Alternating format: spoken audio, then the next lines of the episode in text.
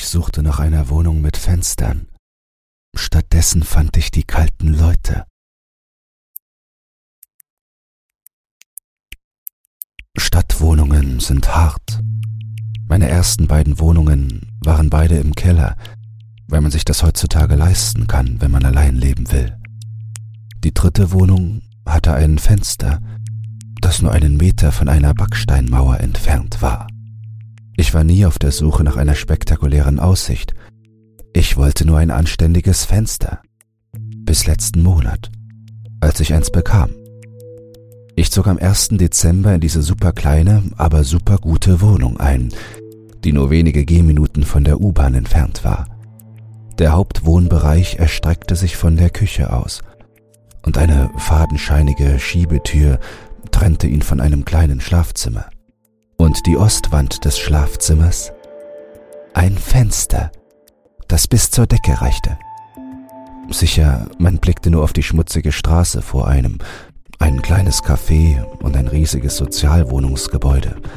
Aber mein Gott, die Luft, die Geräusche, das Sonnenlicht.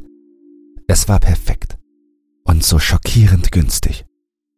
Ich möchte an dieser Stelle anmerken, dass ich noch nie ein großer Freund von Horrorfilmen war. Sie haben einfach mein Interesse nie geweckt. Als ich also keine Fehlerberichte über das Gebäude finden konnte, schien das ein absoluter Glücksfall zu sein. Nachdem ich meine Schulden bei meinen Umzugshelfern beglichen hatte, ein Sechserpack Bier und eine große Pizza natürlich, verabschiedeten sie sich und ich begann mit dem Einrichten meiner Wohnung. Ich begann mit dem Wi-Fi und dem Wohnbereich, damit ich zu ein bisschen Musik arbeiten konnte, und packte dann ein paar Sachen für die Küche aus. Als ich gerade ein paar Teller in den Schrank stellte, klopfte es an meiner Tür. Mist, vielleicht war meine Musik zu laut. Auf der anderen Seite der Tür stand eine kleine Frau, die eine Burka trug. Ich lächelte entschuldigend. Verzeihen Sie, ist die Musik zu laut? Nein, es ist in Ordnung. Die Wände hier sind gut, versicherte sie mir. Ich wollte nur Hallo sagen und Sie im Gebäude willkommen heißen. Oh, mit so einem herzlichen Empfang hatte ich nicht gerechnet. Noch nie war ich in einer meiner früheren Wohnungen von einem Nachbarn begrüßt worden. Vielen Dank. Ich bin Luis. Sie schüttelte mir die Hand. Kebler, Freut mich, dich kennenzulernen. Sie warf einen Blick in meine Wohnung. Das sieht gut aus. Brauchen Sie Vorhänge? Ich kann dir welche geben. Ich habe noch welche. Ähm, danke, aber ich komme schon noch dazu. Ich freue mich auf die Dezembersonne, sagte ich und lachte. Sie lachte nicht. Das ist kein Problem. Es sind schöne Vorhänge. Und du brauchst deine Privatsphäre, sagte sie. Ich kicherte und spürte, dass eine gewisse Spannung in der Luft lag. Ich werde dafür sorgen, dass ich bald Vorhänge anbringen kann. In der Zwischenzeit werde ich das hier verstecken. Ich deutete auf meinen glanzlosen Körperbau. Wieder keine Reaktion von meiner Nachbarin. Einen Moment später zwang sie sich zu einem kleinen Lachen und nickte dann. Wenn Sie etwas brauchen, ich bin unten im Flur. 1710. Sie nickte noch einmal, bevor sie sich abwandte und den Flur hinunterging. Ich winkte, als ich sie gehen sah. Nette Frau. Trotzdem irgendwie merkwürdig. Womit wir bei meiner ersten Nacht wären. Die Dunkelheit brach schnell herein, aber es gab ein paar vergebte Straßenlaternen, die die Straße und den Parkplatz vor dem geschlossenen Café beleuchteten. Und der Mann, der geschrien hat. Es fing an, als ich mich gerade in mein Bett legte. Ein sinnloses Gebrüll, eine Aneinanderreihung von Schimpfwörtern, gemischt mit Anschuldigungen gegen niemanden. Aber ich bin nicht neu in der Stadt. Ich befand mich in der Nähe einer Gemeinschaftsunterkunft einem Ort, an dem Menschen mit schweren psychischen Erkrankungen sehr häufig landen. Ich wusste also vor allem, dass ich geduldig sein musste. Vielleicht war das der Grund, warum die Wohnung so wenig kostete. Für einen so starken Preisrückgang musste es schon ziemlich extrem sein, Das machte mich nervös. Nach etwa einer Stunde, in der der Lärm immer wieder abebbte, erhob ich mich aus dem Bett und ging zum Fenster. Ich schaute auf die kalte Straße hinaus und beobachtete, wie der Schnee in Böen aufgewirbelt und zu dem Mann geweht wurde. Er ging in ruckartigen Kreisen und fuchtelte ab und zu mit den Gliedern. Ich berührte das kalte Glas. In diesem Moment drehte er sich um und sah mir ins Gesicht, als ob er die kleinste Berührung hören könnte. Er erstarrte. Kein Geräusch mehr, kein Kreisen mehr. Er starrte einfach zu mir hoch. Er konnte mich nicht anstarren. Ich stand in meinem dunklen Zimmer, allein, siebzehn Stockwerke hoch. Aber nach allem, was ich erkennen konnte, stand er auf dem Parkplatz, lehnte sich in einem leichten Winkel zu mir und starrte mich an. Das war nicht gut.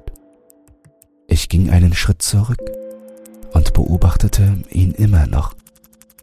In dem Moment, in dem ich mich bewegte, setzte er zum Spurt an. Er rannte direkt auf mich zu. Mein Herz machte einen Sprung. Aber ich war drinnen. Zwischen mir und ihm waren viele verschlossene Türen. Es war in Ordnung. Das hielt mich nicht davon ab, zu meiner Wohnungstür zu rennen und dreimal zu überprüfen, ob sie tatsächlich noch verschlossen war. Und dann von meinem Küchentisch aus meine Wohnungstür zu beobachten. Dann schaute ich erneut von meinem Fenster aus auf die Straße, um zu sehen, ob ich ihn wieder sehen konnte. Dann schaute ich in die Küche, dann wieder aus dem Fenster. Es war keine gute Nacht. Am nächsten Morgen als ich meine Tür öffnete, stieß sie gegen etwas. Für einen Moment geriet ich in Panik, erkannte aber sofort, dass es sich um einen zusammengerollten Fenstervorhang mit einem Zettel handelte. Darauf stand Für die Nächte. Es sind keine Menschen. Sie sind kalt. Kebler. Das war beunruhigend, ganz sicher, aber auch auf einer anderen Ebene unglaublich beleidigend. Meinte sie etwa die Leute aus den Gemeinschaftsunterkünften? Die waren krank, keine Nichtmenschen. Ich ließ meine empörte humanitäre Seite über meine Besorgnis über all das siegen, warf den Vorhang nach innen und setzte meinen Weg fort. Ich holte mir einen Donut und ein schlechtes Gebräu im Coffeeshop, fand heraus, dass sie nur von 9 bis 17 Uhr geöffnet haben was nicht gerade ideal für nächtliche Gelüste ist, und machte mich auf den Weg zur Arbeit. Die zweite Nacht war viel ruhiger. Als ich mich zum Schlafen hinlegte, hörte ich kein einziges Geräusch als den vorbeifahrenden Nachtverkehr. Das fühlte sich viel beruhigender an. Und dann war es das nicht mehr. Es war verdammt nochmal zu ruhig. Es gab noch andere Leute in diesem Gebäude. Es gab die Gemeinschaftsunterkunft auf der anderen Straßenseite. Warum war es so still? Ich stand wieder auf und ging zum Fenster. Da draußen war nichts zu sehen. Keine Leute auf der Straße. Der einzige Unterschied zum Vorabend war, dass eine Straßenlaterne zu flackern begonnen hatte. Vielleicht machte ich mir nur zu viele Gedanken über all das. Dann sah ich die Gruppe auf dem Balkon. Fünf Personen standen auf einem Balkon des Sozialwohnbaus, etwa fünf Stockwerke höher als ich. Aus dieser Entfernung konnte ich nicht genau erkennen, ob sie sprachen oder etwas anderes taten. Aber eines war sicher. Alle standen mit dem Gesicht nach draußen, mir gegenüber, und starrten mich an.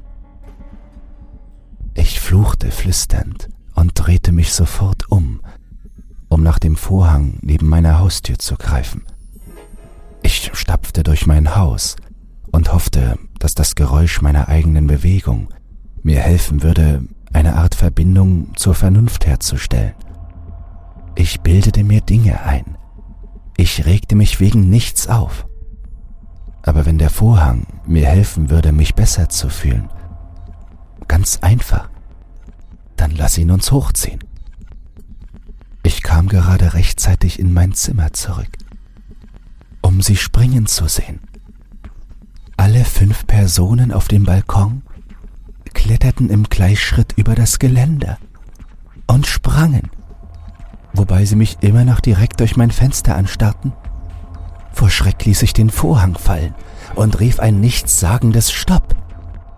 Ich kramte nach meinem Telefon und wählte den Notruf, während ich wie wild aus meiner Wohnung und in den Aufzug rannte. Polizei und Krankenwagen waren auf dem Weg. Als der Aufzug im Erdgeschoss klingelte, rannte ich aus dem Gebäude und in die Kälte. Und verdammt, war das kalt. Die beißende Nacht stach auf meiner Haut, denn ich hatte nur meinen Schlafanzug und Hausschuhe an. Ich rannte über die ruhige Straße und an dem Laden vorbei zum Gebäude und fürchtete mich vor dem, was ich sehen würde. Sie standen dort. Das war alles. Es waren die fünf Gestalten, die ich vor wenigen Augenblicken gesehen hatte, die aus über 20 Stockwerken herabgestürzt waren und mich steif, aber lässig mit leeren Augen ansahen. Schien mit ihnen alles in Ordnung zu sein. Ich sah keine Anzeichen von Verletzungen. Aber hinter diesen Augen konnte ich nicht erkennen, was ich da sah. Ich ging näher an das Gebäude heran und suchte die Umgebung ab, um zu sehen, ob ich mich irrte, ob es sich um eine andere Gruppe von Menschen handelte. Aber ich kam erst zu ihnen zurück, als die Sirenen zu heulen begannen. Sie gingen wieder hinein. Ich war völlig verwirrt. Ich hatte das Gefühl, verrückt zu werden, als die Polizisten mit mir sprachen. Aber ich behielt die Fassung und versicherte ihnen, dass meine Augen mir in der Nacht wohl einen Streich gespielt hätten. Die Sirenen zogen sich wieder in die Stadt zurück. Am nächsten Tag schlug ich mit der Faust gegen die Tür von Kebla. Sie öffnete sich nur ein paar Zentimeter und gab den Blick auf ein Kettenschloss und ihre Augen frei. Was zum Teufel ist hier los? fragte ich. Du hast den Vorhang nicht aufgehängt? Sie fragte, als wäre das eine ganz normale Irritation. Wie soll ein verdammter Vorhang die Leute davon abhalten, vom verdammten Gebäude zu springen? Hakte ich nach. Sie können im Dunkeln gut sehen. Sie haben dich bemerkt. Sie werden dir nichts tun. Aber sie werden dir nahe sein wollen, sagte sie, so ruhig wie immer. Was wollen diese Leute? Sie sind keine Menschen. Und sie wollen warm sein.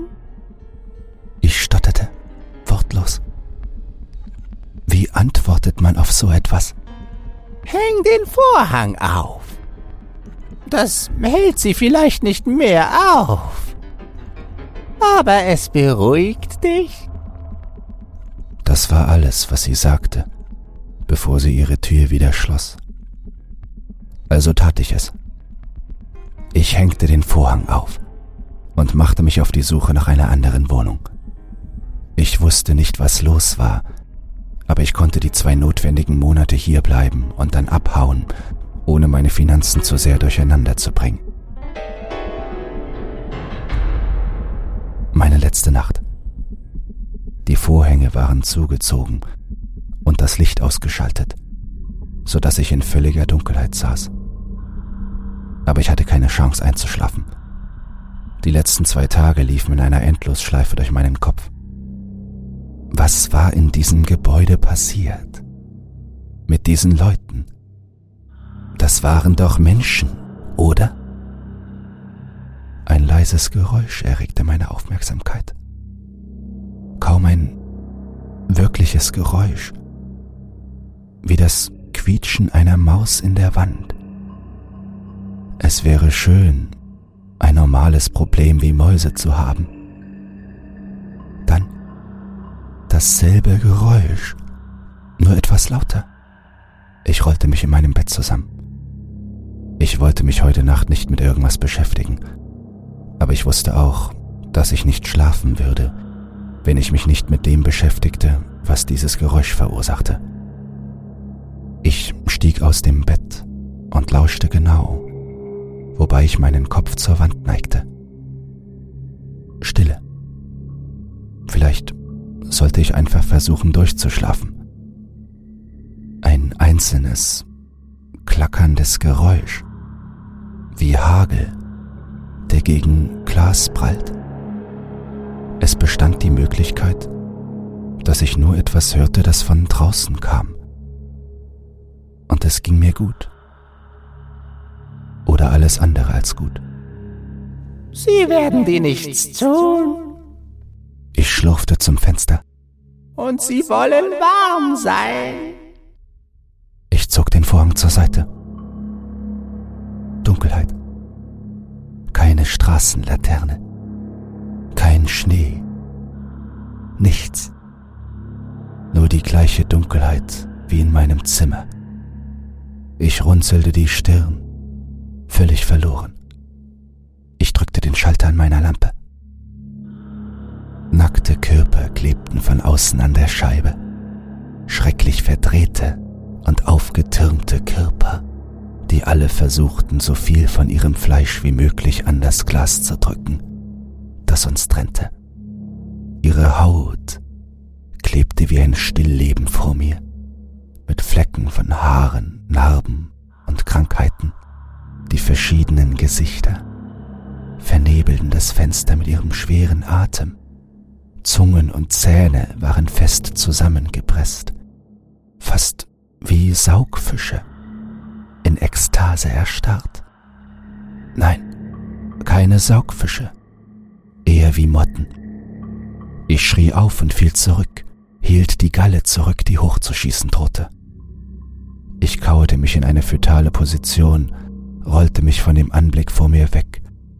Und ich kann es nur so beschreiben, dass ich den Verstand verlor. Ich erinnere mich nicht mehr an viel, bis die Morgendämmerung kam und ich Licht durch mein unversehrtes Fenster fallen sah. Ich verließ an diesem Tag die Wohnung. Ich ging zu einem Freund und blieb auf seiner Couch. Meine Freunde und ein paar Cousins und Cousinen, die ich hier in der Stadt habe, mussten meine Habseligkeiten holen. Sie alle denken, dass ich einfach eine Art zufälligen psychologischen Zusammenbruch hatte. Ich habe so lange gebraucht, um an den Punkt zu kommen, an dem ich überhaupt in Erwägung ziehe, dieses Haus zu verlassen und wieder zu arbeiten. Ich werde eine Zeit lang bei Freunden wohnen. Und wenn ich eines Tages wieder eine Wohnung habe, bin ich mit einem Zimmer im Keller vollkommen zufrieden.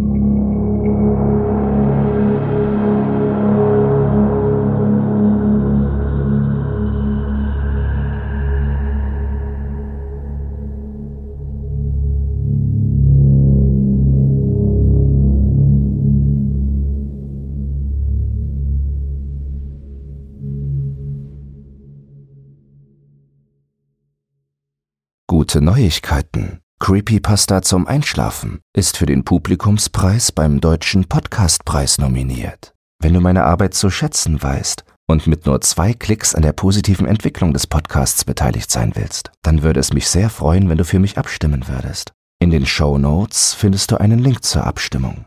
Dabei ist keine Registrierung oder dergleichen erforderlich. Einfach auf Jetzt abstimmen klicken und fertig ist die Laube.